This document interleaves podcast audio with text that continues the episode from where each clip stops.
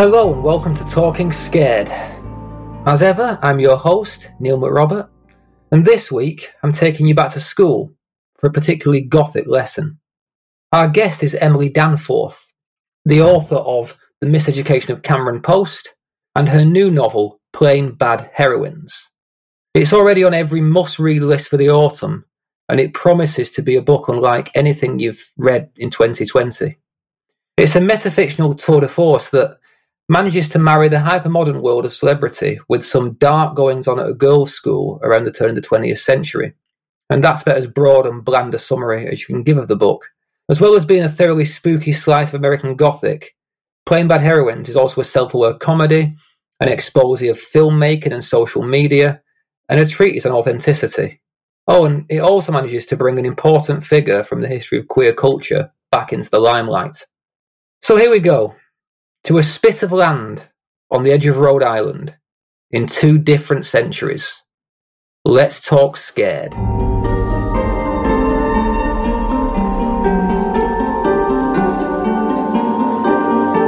Hi Emily, how are you and where are you? I am in Rhode Island and I'm I'm doing pretty well. How about you? I'm I'm pretty well, yeah. I uh, I finished your book today in a kind of mad dash for the finish line. Thank you. Good. I can talk to you about it at least, which makes this entire process a bit more worthwhile. Um, so Rhode Island, that's um, very telling. Your new novel, Plain Bad Heroines, is is set there, and it was published yesterday. Congratulations. Thank you. So I've been looking around online, and it, it's already made most of the important must-read lists for twenty twenty. It's the kind of book that definitely prompts questions, and I've got lots of questions, so let's get straight to it. It's a very unique novel in a lot of ways. Can you do your best to synopsize?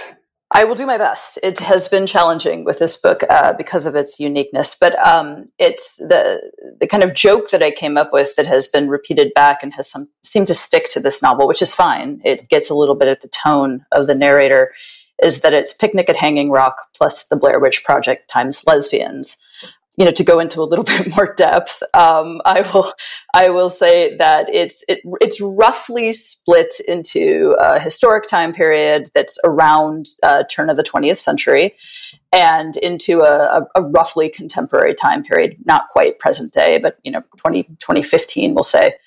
Um, and in the the historic time period, we're at a boarding school in coastal Rhode Island, um, a, a girls' boarding school, and the students have gotten their hands on a copy of a very real memoir that was published in nineteen oh two called The Story of Mary MacLane, which was by a then nineteen-year-old bisexual woman writer from Butte, Montana, and it was a sensation. Um, sadly, has has been sort of largely forgotten, but it was a memoir that sold eighty thousand copies in its first month.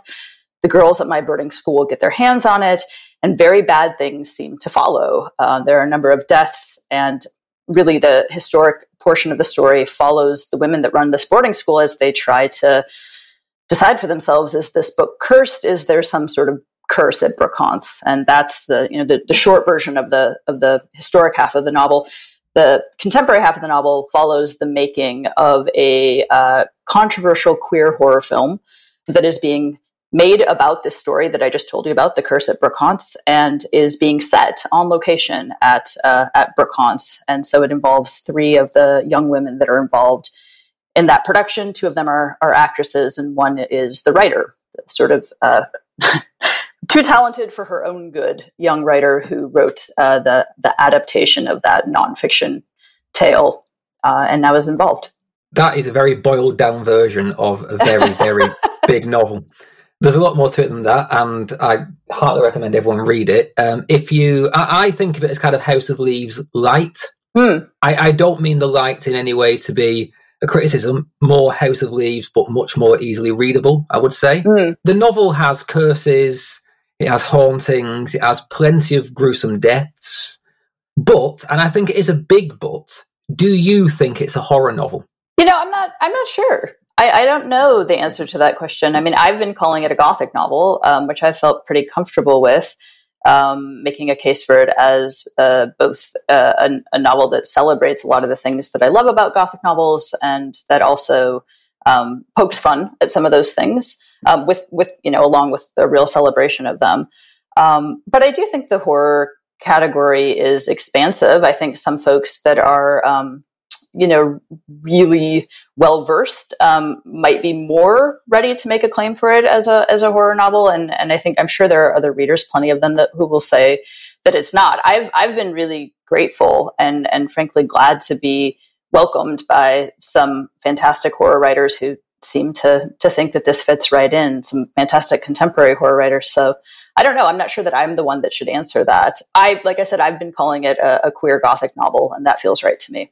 Yeah, it feels right to me too. I think Gothic more than horror. I mean, that might be an empty kind of, you know, difference anyway these days. It, it does riff a lot with those those Gothic themes. I mean, Brookhants reminds me very much of kind of the the kind of Edward Gorey aesthetic. With it's very creepy, but in a, in, in almost quite a light-hearted, creepy sense. The book's very funny. Thank you. It's very very funny in parts as well. Were they two quite difficult things to marry together, like the whimsy of the humour and the the horror of the horror, for want of a better word? No, I mean, not for me. I think that's, um, I, I, I mean, I think obviously there are all kinds of ways in which comedy and horror have been paired before, partly because of the responses they elicit in, in readers and viewers. But I, I mean, I think for me, whatever success or failures the novel has, it's, It's partly on the the strengths of the narrator and the narrator's tone, and the narr- narrator kind of taking you by a, a, a firm hand and saying, I'm going to guide you back and forth between this past world and this present world, and and the way the narrator views these world worlds and draws connections between them and cracks jokes, right? Sometimes in the footnotes.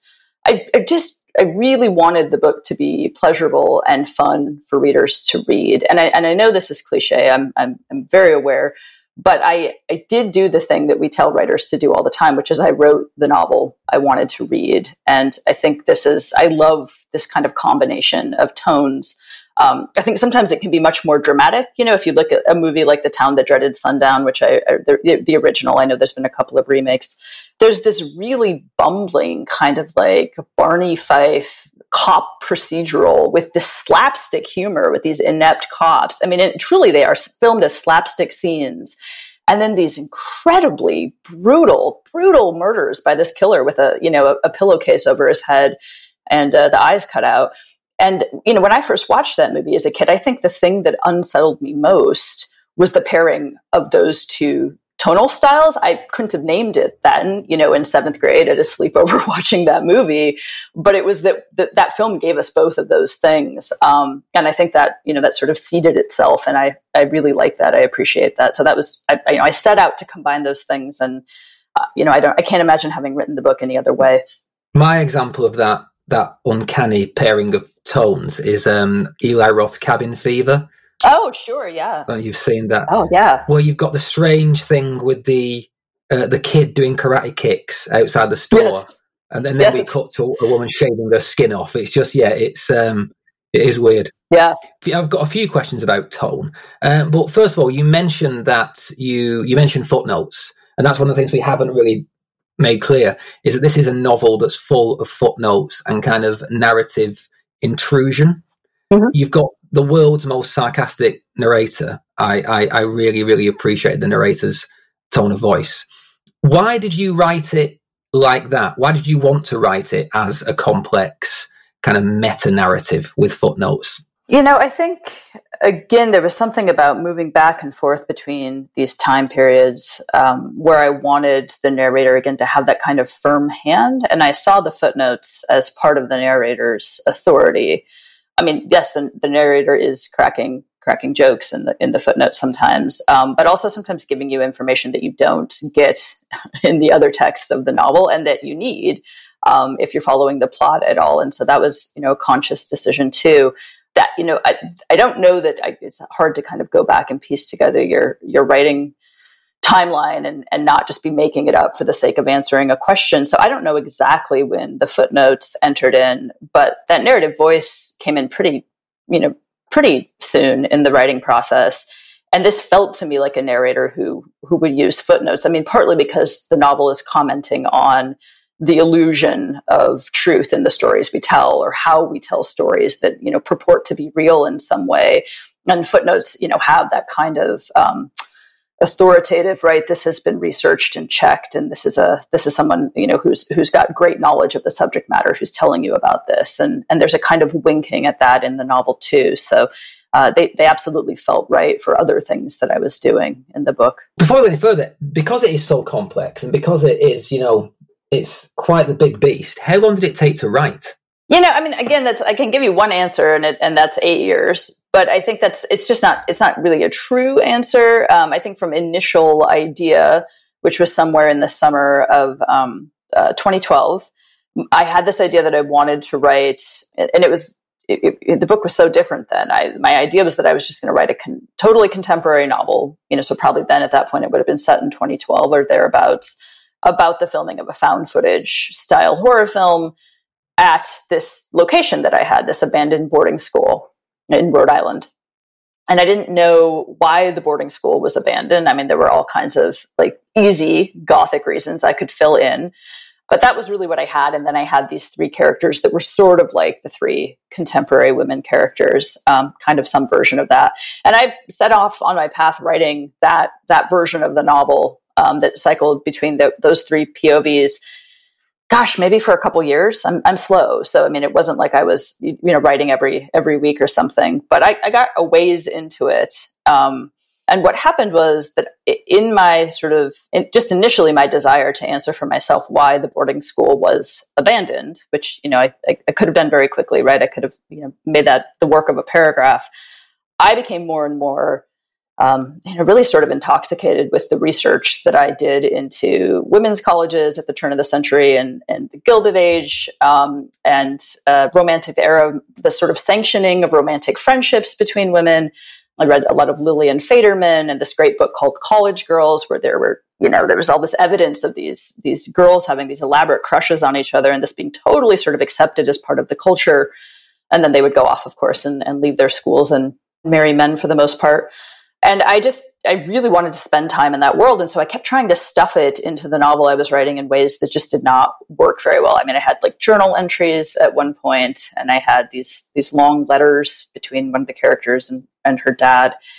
And eventually I, I just realized I had to write the historic portion. I wanted to see those characters in scene. And like I said, I was already kind of a couple years in to playing around with this other version of the novel, and had to really convince myself to completely reapproach things. So, um, so you know, in the end, it's really eight eight years now later between the idea that I had and this finished version of the, of the novel. But I, it's not true that I was writing, you know, every day of those eight years. Sure, but still must be pretty satisfying to see it in print finally after all that. It is, yeah, yeah, and it's a beautiful edition. Mara really nailed it. Oh, it's a stunning book, and it's it's full of illustrations that are just in, incredibly evocative as well.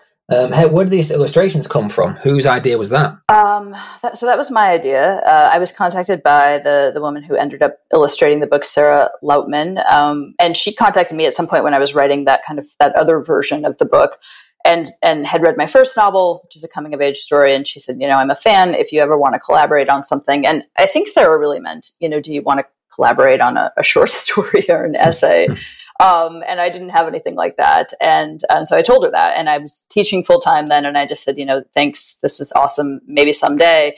And then as I got into these, this other version of the novel that had this historic half, I thought, well, this, this is the thing that should be illustrated, obviously, right? Period boarding school novels, um, and, and sort of sapphic history and, and sapphic history in, those images are completely entwined. And so I wrote uh, uh, Sarah back, and luckily she was thrilled. And so some of the illustrations, some of the work she was doing, you know, we were collaborating even before I was finished writing the book, which I actually think was helpful when I went to sell it. There was no guarantee that my publisher would go for the illustrations, but I, I actually think in this case it was helpful that I said, here's this big weird book, and also it's it's already illustrated, and you know we've already worked that out. So I wasn't trying to say, and I'd like it to be illustrated, and and that helped a lot. Also, so much of the book is about it's about. I mean, and you obviously know the Gothic much better than I do, but it's about um, these acts of looking, and sometimes they're they're they are this kind of voyeuristic acts of looking. Characters, you know, seeing things for some sort of sexual reason, or lurking in some way and seeing something that they're not supposed to see. And there's obviously a whole thread with um, with what the movie, the filmmakers are seeing that they shouldn't see. But I think those acts of looking, they just really laid the groundwork for it to make sense for there to be illustrations as well, beyond the historic kind of nature of them. It's one more way of looking at this world and these characters. So, so Plain Bad Heroines takes its name from Mary MacLane's writing, um, and she is a real-world figure. And I think in many ways, I really am evidence to the point you're making in this book, in that women's stories and women's voices are, are eradicated from history, because I've never heard of her. So, and I think a lot of people may not have heard of her. She's really important. Can you give us a little background into who Mary MacLane was? Sure. Yeah. I mean, I think, you know, it's, it's, you're taking that on as having not heard of her. I will say that I've, you know, I've talked to plenty of, of women who um, are probably more knowledgeable, queer women in particular, about, you know, really seeking out some of these writers, and, and many of them haven't heard of her. And I, and I have to say part of my, part of my initial kind of like interest in Mary MacLane, when I did learn about her in, you know, I think my late twenties, um, was that I too was doing this graduate work in, you know, sort of lesbian and queer women narratives. And here was this bisexual woman writer from Butte, Montana. And I grew up in Montana. I'm fourth generation born and raised, and I had never heard of her. Uh, and when I say she was a sensation, I mean, again, eighty thousand copies of her memoir sold in the first month alone. And that, that doesn't even really begin to scratch the surface. There were cocktails named after Mary MacLane, a, a Butte uh, cigar manufacturer named, uh, she licensed her name to him. Um, so, so there was the Mary MacLane cigar. There was a baseball team for a while named after her.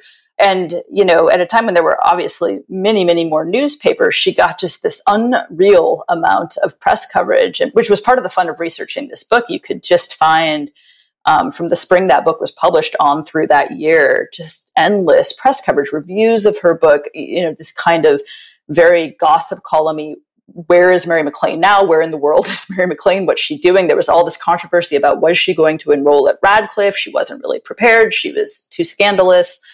And and so, you know, I learned about her as the sensation.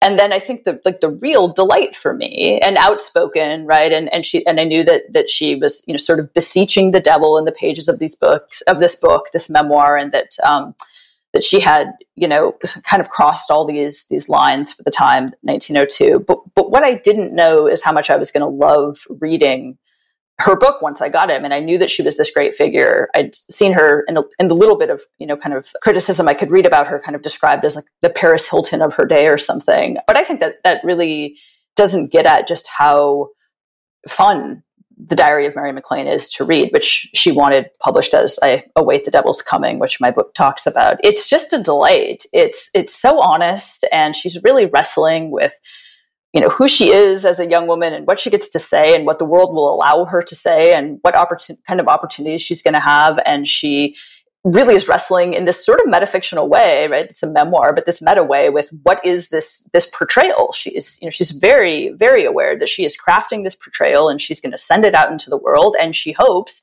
that it will launch her into literary stardom, which in fact it does. I mean, this, you know, it's, it's the ultimate curse. She gets exactly what she wants and it doesn't make her happy.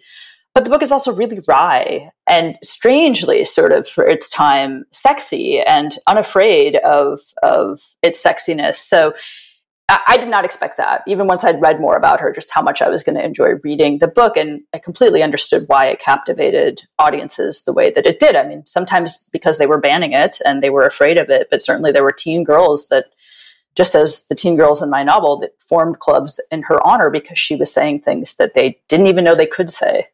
And so she was remarkable. I mean, she's, you know, I'm I'm thrilled that this book is introducing readers to her work. I'm, that's amazing to me. Yeah, she almost feels like a character in yeah. the novel, despite, or, yeah. or maybe a ghost haunting the novel, who knows. But listen to you talk then, I've just realised something about the novel that I hadn't picked up on previously, which is the fact that one of your protagonists, Harper, who is a kind of indie movie darling in the book, she is at the, you know, in, in, in the, the absolute, the furnace of social media. And I've just realized that you, if unless I'm wrong, you are making a direct comparison between uh, Mary MacLane and her notoriety and, and Harper's kind of sought for notoriety. Yeah. Am I right in that? I've, I've literally just realized that. Yeah, that absolutely is. That's that's in, exactly right. And and then I think like the other, and there are all kinds of, you could call them Easter eggs if you wanted to, but echoes pretty purposefully between characters and sometimes lines of dialogue and, and sometimes phrases or images between the past section and the present section of this novel, sometimes really heavy-handed and and other times less so, kind of mirroring or echo effect. So yeah, I think Harper is one half of who Mary MacLane was in nineteen oh two, right? And and and sort of holds, in, in the way that you just described it, holds that kind of, um, that piece of her fame. And then Merritt, the writer character, is the other half. It's sort of, um, she doesn't hold that Harper Harper kind of star power, but um she's, you know, she's a writer, and she's she's conscious of sort of crafting her persona as a writer in the way that Mary MacLane was too. So it took two characters in the present day to do what Mary MacLane herself did in nineteen oh two. There you go. There you go. So, you know, we're talking about authenticity of self and inauthenticity and and fake and fiction. And and as I say, that's everywhere in your novel. What I've got to ask first of all, though, when it comes to Mary herself, Mary MacLane, are all of the references to her writings and her life in the novel real? Yes. Because I kept getting the sneaking feeling that it's such a tricky book that even though I was Googling her, I was like, you know, is this an ad thing? That, is this a viral thing that's been created to kind of, you know, back up the the verisimilitude of the of the novel? I couldn't work out where the fiction began and ended. So that's all real. That's all real. Yeah, every every bit of the Mary MacLane is, uh, you know, that's all the text that's reproduced. I mean, I think that there's, in the very opening chapter, you know, she's asked to comment or something on the deaths of the girls. Um, and I'm not giving anything away. It's it's the opening chapter. And she was staying at a seaside hotel at that time. And my research told me that she did not comment on the deaths of my two fictional characters, obviously. So um, she gets one line of, of dialogue to a to a newspaper reporter, and that Mary MacLane didn't say that. But anything else that's attributed to her in the novel or, or said about her life or certainly reproduced from her work, that that all is absolutely true. That's all. That's all Mary MacLane and her writing. But it's incredible then, because you you thread quotes from her into your novel and often into your dialogue in a way that just it, it fits every scenario. I mean, you must be you must have such a good knowledge of that book, of her memoir, to do it in that way. I mean, how many times have you read it? Because it's just every every chapter there's someone drops a quote, and it just, you know, it is literally so pertinent. Did did Mary MacLane's memoir start to almost yeah. shape your novel in some ways? I mean, it, I think it probably did. I think it probably did. I mean, I, I'm sure I've read it fifteen to twenty times by now. Um, it's not a, it's not a huge book, and I'm a pretty fast reader. And certainly there are, are sections of it that I've read more than that. And I taught it once, and so of course you you you, you learn a text more intimately, or at least in different ways when you when you teach it. So I, yeah, her her presence hovered throughout the book. Um, and and I'm sure kind of infiltrated the way I saw these characters, which which suits the purposes of the plot. So um, yeah, yeah. But I love that you think that it was almost like a marketing scheme or something or something that fits also really well with the book. But no, all of that is, we've got to give credit where it's due, and it goes to Mary MacLane. Yeah, fair enough. Uh, yeah, it's one of those things. I was like, well, you know, where are the parameters of this text? Where does the text end? Uh, have they been on just like doctored Wikipedia to create some kind of background? um, what about the school? Yeah. Is Brookhants based in any way on reality? No, no. Brookhants is entirely an, an, a fictional invention, although, of course, there were women's boarding schools, and, and I looked a lot again at, at, at women's colleges at the turn of the century, too. But Brookhants is fake. Um, there are things in the novel that are real that I've shaped and fictionalized that I think people wouldn't guess are real. Uh, Spite Tower. There's a place in Little Compton, Rhode Island, called Spite Tower. That is its name. And it, it the local lore is that it was constructed uh, because of a feud between neighbors, and one of them wanted to block the other's sightline. Uh, you know, and you can you can read about that. You can visit Spite Tower if you're ever in Little Compton. But, it, you know, that is the lore, and it's great sort of apocryphal lore. But uh, people largely agree that the tower was built as a well house, and also, I think, uh, like sleeping quarters for the family chauffeur. So um, still, the, you know, that, that sort of New England story of feuding neighbors lives on, and it is called Spite Tower. And then also the house in the novel that incorporates the tower, um, Spite Manor. It's a, it's based on a real house in Little Compton that, uh, you know, in the eighteen nineties, architects um, from Providence incorporated a, a windmill um, into a tower, which I just thought was really interesting. And and the sort of thing that that I think we tend to think of as being more a facet of contemporary architecture, right? That like you would re- repurpose something that wasn't really meant to live in, but this was, you know, this was eighteen nineties. So I combined those two things that are our very real locations, the Windmill House and Spite Tower, and made them into one. And there are lots of other things like that in the novel that I think that, you know, most readers would not know do take some basis in reality. I found the school idea fascinating, but I was I was actually really happy that it didn't become a school novel. You know what I mean? Because I think sure. we've had so many of those. I love that you you focused instead on this quite touching relationship between two women who live kind of adjacent. They're involved with the school once they're mistress, but they, they live adjacent in, in Spite Manor. I really like that. It went in a way that I didn't expect. Your characters are almost kind of exclusively female, I would say. There are some peripheral male characters, but it's an almost entirely it's a, it's a it's a book that would pass the Bechdel test, put it that way.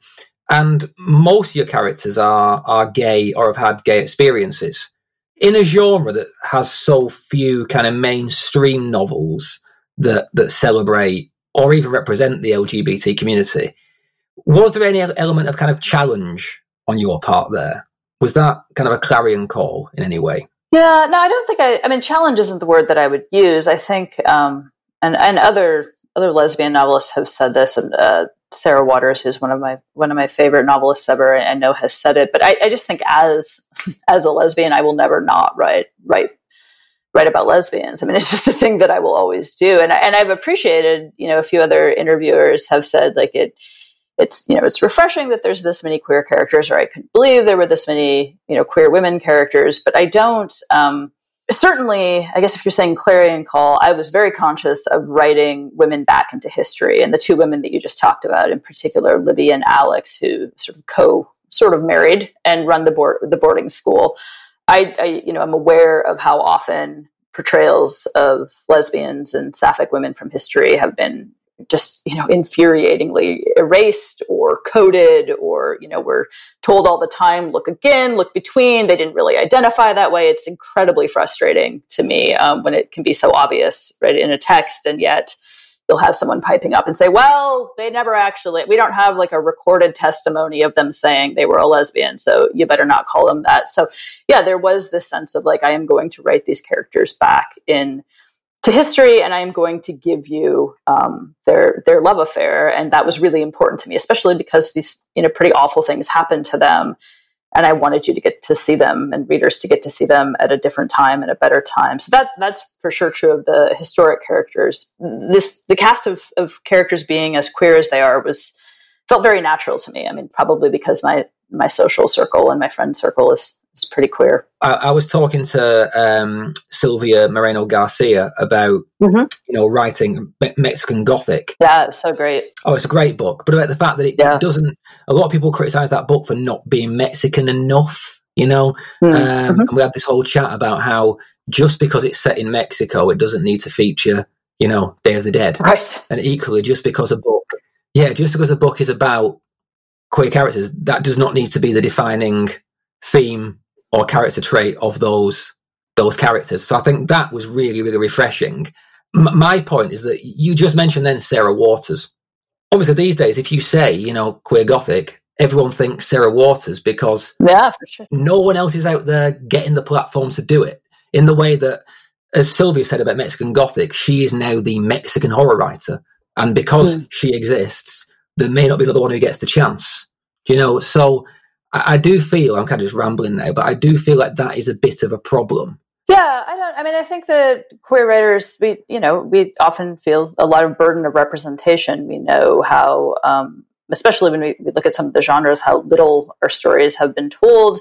And I mean, I certainly have felt that myself. You feel this need to kind of represent your community, even though you know, you know that that's fraught and impossible. Um, I read a meme the other day that, you know, like, like pleasing, pleasing lesbians in your entertainment is herding cats, or, you know, something, something like that. And it's true. Like, I mean, I'm, I'm a lesbian. My wife is a lesbian. We don't agree on any of the rep we ever see, you know?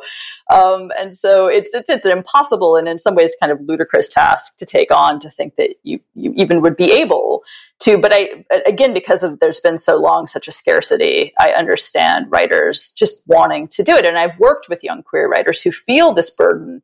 And I think it's really stifling. You know, they, they can't even kind of finish projects because they're really concerned about somehow not getting the representation right, right, or letting letting members of their community down, or not doing enough, right, that they don't have enough. And so, yeah, certainly, I, I don't think that I start my fiction from that place. Um, that's not really where my stories come from, other than, like I said, I'll always write about queer characters. I am queer. But yeah, I think it gets, I think it gets, you know, it's complicated. I know as many, certainly queer writers and queer readers who want the things that you're talking about, right? That, which is that, like, it's not maybe a coming out kind of narrative, right? Or that it's, it's not a character wrestling with that piece of their identity, that that piece of their identity is known and known to other characters, but it isn't the, the kind of um, fulcrum around which the novel is shaped. But I do think that those books still do still do serve some readers as well. And so it's just, again, I think it's that sort of scarcity model of, of writers sometimes feeling like their books have to do all those things, right? And yeah, I've, I've worked with a number of queer writers over the years, and some some really new queer writers, and it's been in some ways kind of heartbreaking to me how I think kind of frozen they've felt by the burden of getting it right and, and trying to do everything, which of course is impossible. You're never going to be able to. And and let's get back to horror ourselves. So we've we've gone in some tangents, but I want to talk about horror now. That's what we're here for, after all. I've looked, I've been a bit, bit of lurking on your website and on your Instagram and stuff like that. And you've you know you've been looking. You've got a post about Paul Tremblay's Survivor Song. You just mentioned uh, Mexican Gothic. Your bio references April Fool's Day as your favorite slasher movie. Is it safe to say you're a horror fan? Oh yes, hugely. There are references to Gothic fiction in this, but it seems like horror films seems to be the background texture to your novel, um, at least in terms of the novel's horror aspects. And found footage, in particular, is important. Do we all hate found footage now? What are your thoughts on this? Like, were you a fan? Are you still a fan? I definitely don't hate it. I mean, I think I, I understand the rap that it's, it's, you know, probably is fair that it's gotten, that there are a lot of not great found footage horror films because they can be made on the cheap. And there are a lot that feel like, you know, just imitations of those that have come before. Um, I still think that Blair Witch deserves kind of its place in that, whatever that pantheon is. Um, it, I, for me, it's, you know, probably still one of the top twenty scariest horror films I've ever seen. And just felt really revolutionary and smart, and still does. I mean, I think it actually still really holds up. And there have been there have been a number of of others. Um, and I just, you know, I think so. No, I mean, I I don't. I, I, a lot of horror fans do hate. Uh, you know, uh, I, I know that found footage, but I would not count myself among them. I've seen some not great ones for sure. um, I'm losing the title, but you might know it. Um, the it's the teens that are doing the play. In the in the school, do you know what I'm talking? Oh, The Gallows. Talking, oh, Lord, yeah, yeah. So yeah. that would be that would be one that was recommended to me um, somewhat recently that I found uh, pretty disappointing.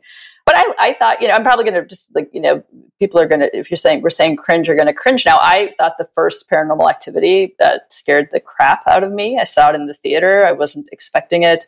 Um, I was it was sort of blown away by some of the choices that they made and and was really interested in it. I have not watched all of them since.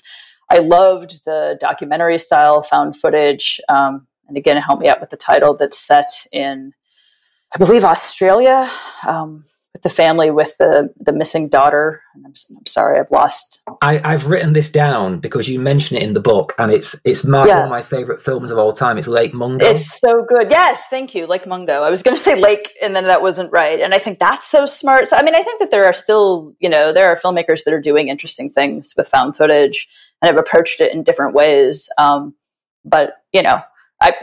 I would not be prepared to to argue with the horror fan that's ready to tell me that it's it's the death of the genre or something. Yeah, Le- Lake Mungo is a masterpiece. That that's my continual go-to recommendation when mm. people say, "Tell me a horror, horror film I haven't seen." I always say Lake Mungo. It's so great. Yeah, it's um, yeah. yeah, I don't want to say anything about it because it spoil it. It got me. You know, I had no idea where we were going, and um, it tripped me up the whole way through. So yeah, I've, it, it's brilliant. It's the only film I've ever seen where the the things that occur during the final credits completely mm. change what the film means. Mm. And I've never seen that before. It was, yeah, mm. it's an astonishing piece of work. What else inspired this? I'm always fascinated by inspiration because I always like to guess. Um, and I have I have a theory about this that you may be very opposed to. But what, what oh. other films or books or, you know, stuff? Um, well, I'm a I am I'm a huge uh, Sarah Waters fan, and so I, I love The Little Stranger too. But I think more for this novel, um, Fingersmith and some of the kind of uh, Fingersmith is my favorite of Waters' novels, and I've read them all, and I am a huge fan of all of them. You know, that book is doing different things and is about different things, but I think some of the play between perspectives, some of the ways that she sets up twists or who knows what when, um, and also just kind of the ambition and and um, size of that book. It's always just it been one of those books that I return to, one of those novels that I'm envious of people who haven't had the chance to read Fingersmith yet. So I think it's always there. I think one that might surprise you and has surprised some other people that I have told um, would be uh, Straub's Ghost Story.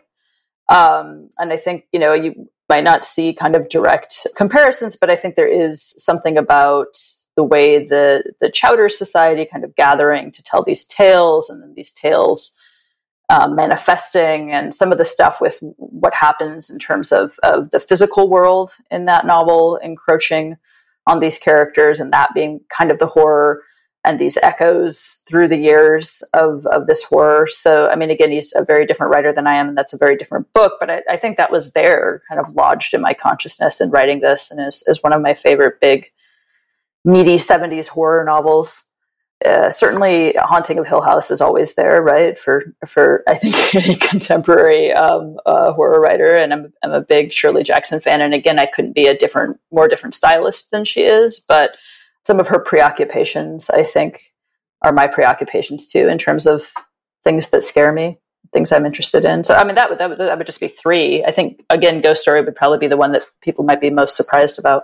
I can see, because the story and the story structure, I can, I can, the, the, I can totally see. I think there's something about the landscapes, or the way you write the landscape is quite Peter Straub, although I can't quite put my finger on what it is. There's something about the, um, the, the ripeness. The snow, I think, right?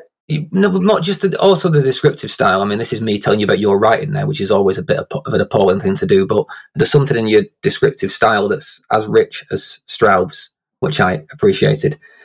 The the person I was going to going to suggest, I don't know how you're going to take this, because it's someone who, who I think in many ways could not be more different than you in sort of literary outlook, but the person I kept getting a feel for all the way through the contemporary narrative strand was Bret Easton Ellis. Oh, interesting. Interesting. So I know you reference him, because at one point Merritt is reading Less Than Zero when she's flying to yeah. L A to get a feel for the L A scene. But the entire, I think you write about fame and about um, that sliding, creepy, what is real, what is not real, that he does so well in things like Glamorama and American Psycho. I think you do that, but you apply it to a much more benign world. Uh, and I, I wonder what you feel about that comparison, because I imagine, as I say, he's somebody who has a, you know, he the persona he has developed in, in, in more recent years couldn't be more different to to yours, and, and kind of the values you're trying to espouse in this novel. Uh, but is there any truth in that, do you think? Um, well, I know, I mean, I know his early work, certainly, and I, I mean, um, those are novels that I've read and, and read a few times, and I think probably were taught it, Um, I haven't taught them, but I think they were probably included in some curriculum and, and graduate work that I did.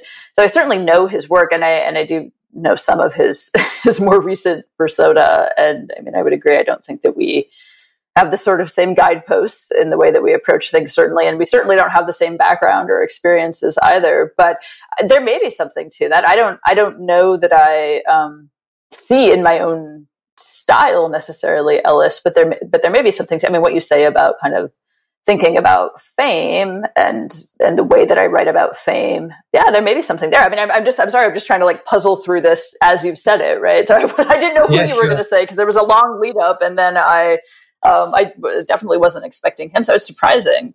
Um, I nobody's ever told me that before. My first novel is very different than this novel. And so, yeah, that's that's really interesting. I'll have to think more about that. Yeah, because I, I love the way that you kind of move from that gleaming kind of postmodern style into the American Gothic of the of the the older story, particularly the particularly the, the backstory to The Curse. Um, and Ellis aside, I wonder if you struggle to to combine those two things, because they're, they're such distinct narrative styles.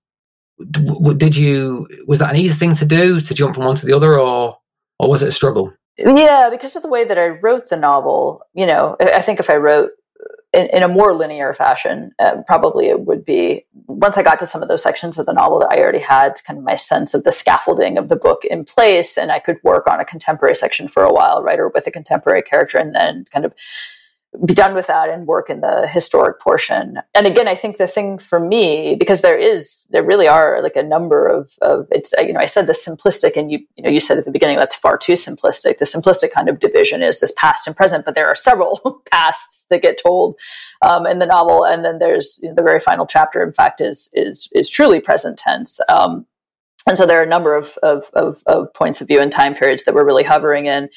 And I think, again, the, the thing for me that allowed me to do that and feel some confidence in doing it, that I, hopefully readers won't get totally lost, is is just that that narrator. That's the guiding force, right? And, and the narrator really is determined to take you by the hand from page one and say, "I've got this. I'm your pilot. If you can just sit back and let me follow you, I will. I will take you back and forth." But I mean, I, I you know, I, I already anticipated and have seen a little bit that um, certainly some readers are just going to respond more to one time period than the other. They're going to respond more to the the style and the, and also I think just the storyline with the contemporary characters, or they're they're going to respond more to the characters in the past. And I suppose that's just the nature of writing a book like this, you know. Yeah, you see, you totally hooked me though, because I you had me in that agonized position where every time one narrative kind of let up and went to the other, I was like, oh, I want to know more about that. And then by the time I got to the the end of the contemporary or, the, or that period of the contemporary stuff, I was like, no, I want to know more about that. So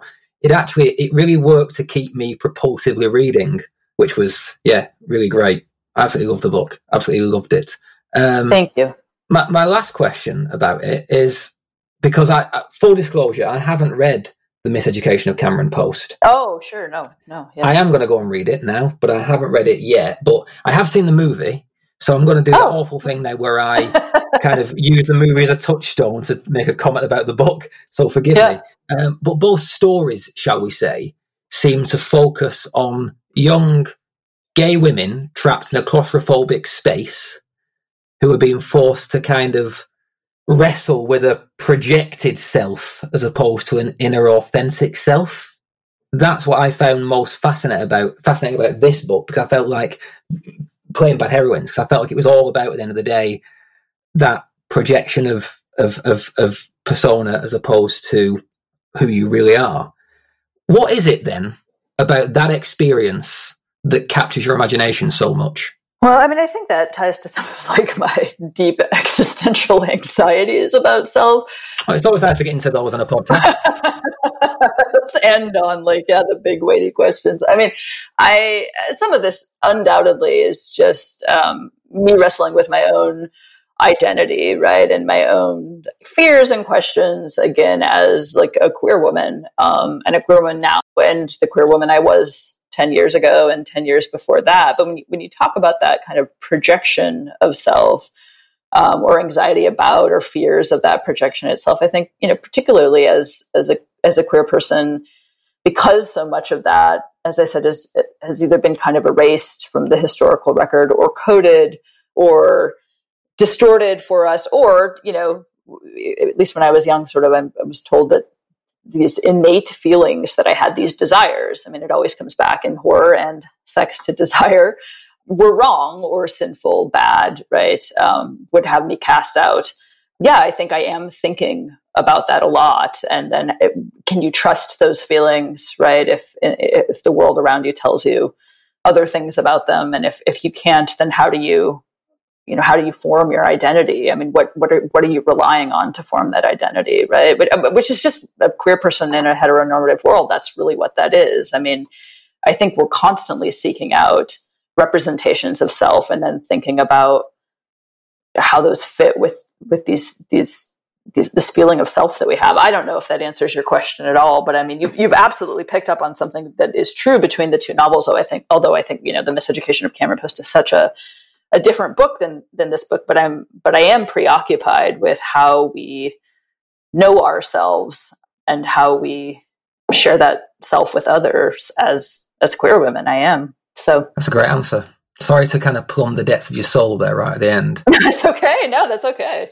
Bret Easton Ellis to that. Who knew?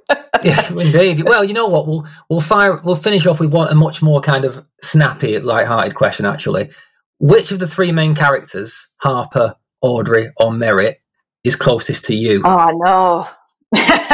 Well, somebody asked me the other day, yeah, they were like, so, you know, your first, your deeply personal first novel was made into a movie. So, you know, you, you must be Merritt, which I assumed, you know, people would think. I think I probably have the least in common with Merritt, uh, other than maybe some of our writerly interests. You're not going to like this answer. I know it's going to seem like a cop-out answer. It really is. But it's it's like it. You could kind of go thirty, thirty, thirty. You know, like Harper and I are both from Montana. It's probably about as much as we have in common. Like my scaredy cat-ness and some of my anxieties definitely belong to Audrey. Um, but some of my interests, my artistic interests certainly belong to Merritt. The character that I wish that I was would be Elaine Brookhans, but I am I could not be really further from Elaine Brookhans. But if I got to sort of pick one character to be, it would be the, you know, late seventies, very settled Brookhans matriarch, basically. So Elaine's badass. Yeah, and Merritt is a pain in the ass. She's a good thing that Merritt is. She is. Have you got time to just finish off with my four little rapid fire questions that I ask everybody? Absolutely. Yeah. Okay. As I always tell people, you know, I want your first answer, something that jumps into your mind. Number one, what was your gateway to horror? It was via my dad, and it was uh, a Disney cartoon, The Legend of Sleepy Hollow. I don't know if you've seen that adaptation. It was, I think it came out in like the late forties. Uh, which would have been when my dad had seen it probably first. Um, and then he shared it with me in the early eighties. And uh, Bing Crosby plays Ichabod Crane. He plays Brom Bones. Um, he narrates it, and it's terrifying. And it's still it's still really scary. It's got a creepy song um, that they sing about, you know, when you're riding home tonight, make for the woods with all your might. And I remember that song, and the scene with the Headless Horseman pulls no punches. I mean, this was Disney in the forties, and they just didn't care. And it's still scary. I mean, I really think it's scary. So that was that was early on, and it was via my dad. And I remember some other Disney movies at that time too, back when Disney made scary stuff for kids, like um, The Watcher in the Woods, which is one of Betty oh, Davis's yeah. last movies. Yeah, yeah. Something Wicked This Way Comes. Those are all early early eighties Disney movies that lodged lodged firmly in my consciousness. So I always love when someone answers something that isn't Stephen King. Oh yeah. As much no. as I love Stephen King. Yeah, yeah. I like when people have different answers. So that's great. Sleepy Hollow. That is uh, that's a good one.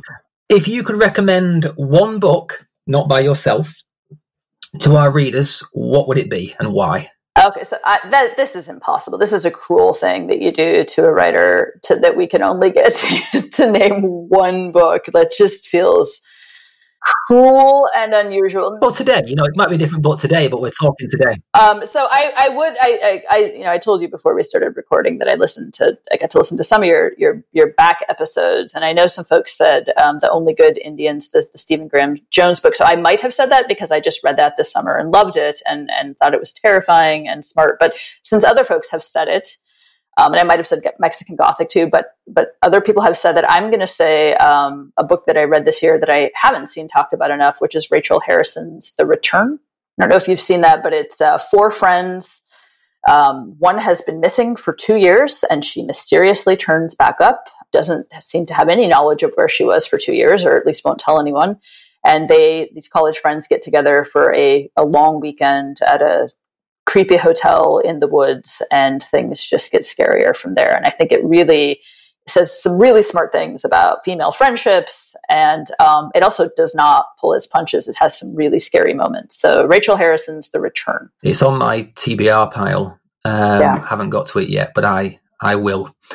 Advice for a fledgling author like myself? Yeah, so I mean, my advice is going to be the the cliche advice that I give to every aspiring novelist. Um, and I, I guess I shouldn't say it's cliche. I think it sounds pat to, to novelists, which is, you know, you should read everything you can get your hands on. But I have worked with a lot of writers over the years. I've taught, you know, creative writing for over a decade at the undergraduate and graduate levels. And in that time, I've had students who have displayed, you know, just like a real talent for creative writing, maybe at the sentence level, um, and aptitude, but, but they can never hold a candle to those writers who maybe don't have that talent, but who are readers and who read for pleasure.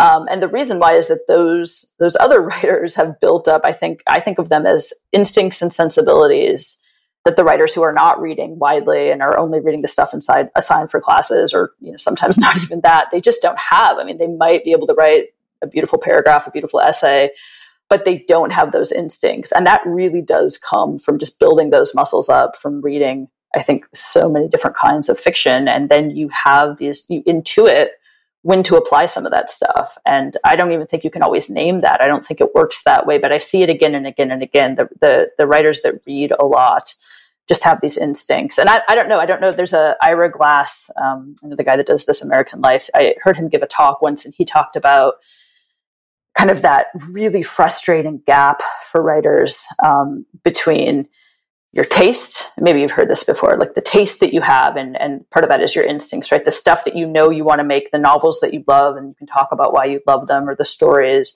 and then the work you're act, act, actually producing on the page. And that one of the things that shuts down, I think, like early people that do any kind of art, is the gap between that that taste and the stuff you're producing. Um, and I think the surest way to get over that gap is to write a lot and to read a lot. So that's my advice. That's great. I'm, I'm racking my brains because there was some theorist I was reading when I was back doing my thesis who talked about the text instead, mm. which is the book, the book you always end up writing. Um, it's never quite what you what you picture. It's always stuck with me. Similar thing. Yeah, it's really good. There's also this really good essay that I will just recommend. Just as I, I recommend this, I always recommended it to my students who sometimes found it like really frustrating and. But I, I think it's worth reading. It's, and I know there's there's endless writers talking about reading, but this is really easy to find. It's Michael Ventura's essay. It, it's called The Talent of the Room. I think it's two and a half pages long.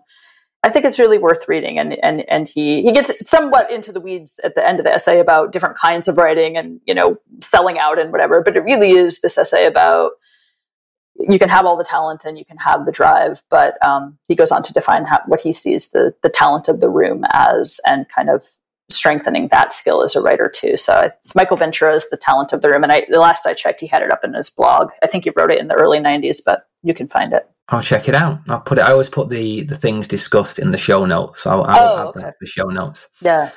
This brings us. I mean, you you've had some warning because you've done your due diligence and listened to the podcast previously. Future guests, please take note. Um, that's kind of effort that you know we appreciate.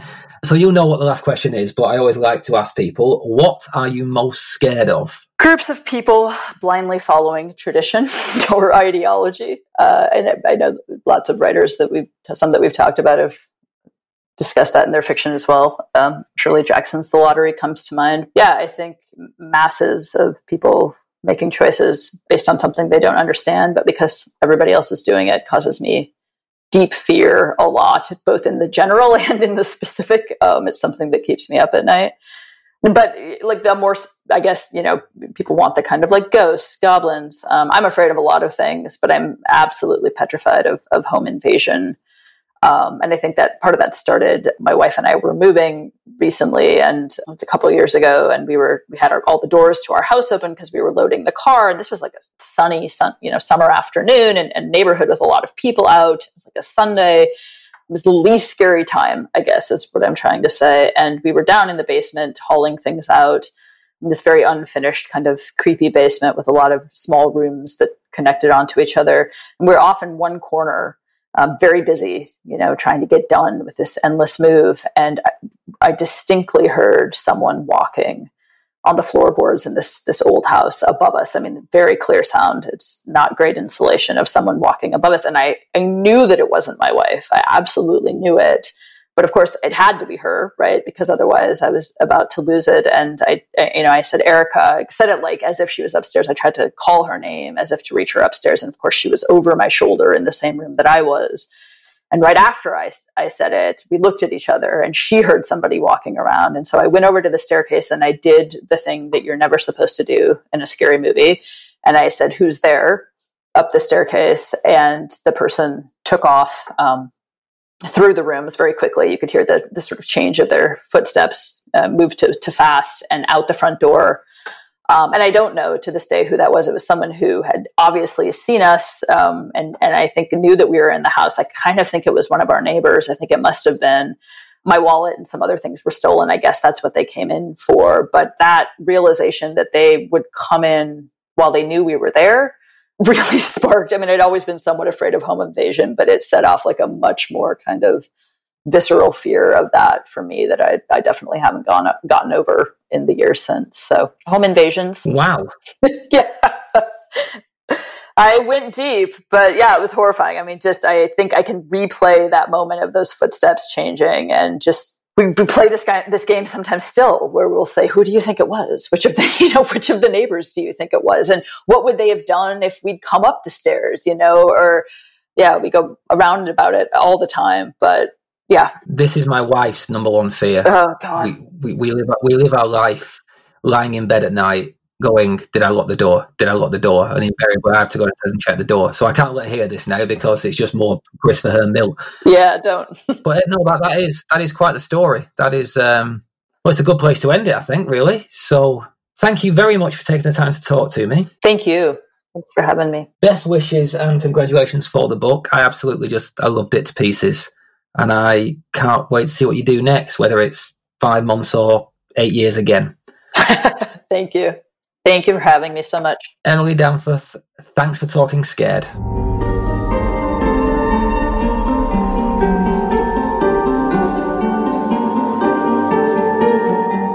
So, straw poll, who thinks that I may have slightly offended Emily with my comparison to Bret Easton Ellis? She took it in good faith, but it kind of really is a mad comparison when you look at every other aspect of their lives and art.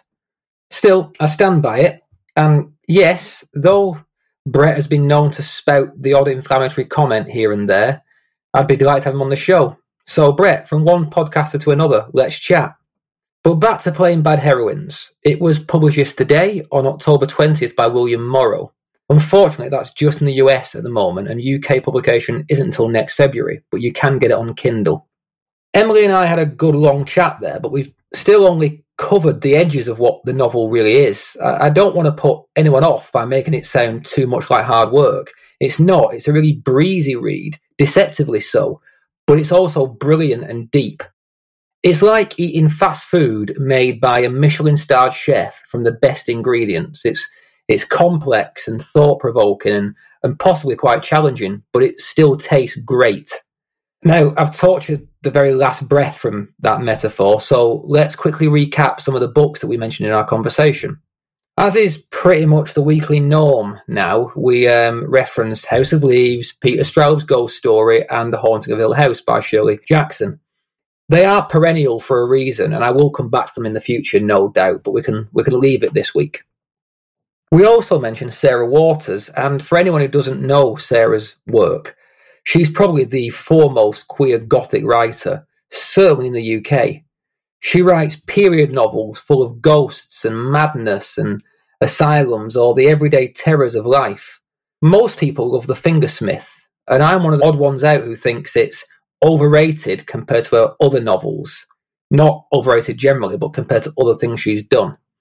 The Little Stranger is, for me, one of the very best ghost stories I've ever read, with a lot of really creepy stuff to say about how men treat women, even when they think they're being nice guys. Honestly, it's an incredible book. Lastly, Emily mentioned Rachel Harrison's The Return and the essay The Talent of the Room by Michael Ventura. I haven't managed to read Rachel's novel yet, but it's climbing up my to-read pile, and um, we briefly spoke on Twitter the other day about her coming on the show, so I'll make sure to get to that. I've put the link to Michael's essay in the show notes, for anyone who wants to check that out. I've had a read of it, and it, it is really good. Emily and I both mentioned the film Lake Mungo, and for God's sake, if you haven't seen Lake Mungo, see it. Make it your kind of Halloween horror for this year. It's an incredibly effective little slow burn ghost story. Kind of one scene never forgotten, but hang on until the credits because they mean something. Thanks for everyone's continued support. We've had a few episodes in a row that have been what I'd call horror adjacent, and they've been great. But I'm back next week to discuss a proper balls and all horror novel with a breakout voice in horror circles. Until then, you can find the show on Twitter at TalkScaredPod, or you can email me directly at talkingscaredpod at gmail dot com. And thanks for those of you who have taken the time to say hi already or who've left a review on Apple Podcasts. It's, it's lovely to hear from you. I've also now got an Instagram account with a few photos in it, mostly of books, my dog or my dog and books. Um, and you can find that for searching for Talking Scared Podcast. Bear with me, I'm, I'm kind of new to Instagram and I'm kind of feeling my way through it. But, you know, delighted to have you follow me if you do. Phew, I've talked a lot this week. Uh, sorry about that. I'll try and keep my own voice to a minimum if possible. Let's call it a day there, shall we? Everyone, remember to put your clocks back this Sunday. Get the heating on. Start eating those autumnal vegetables. Read good books. And remember, it's good to be scared.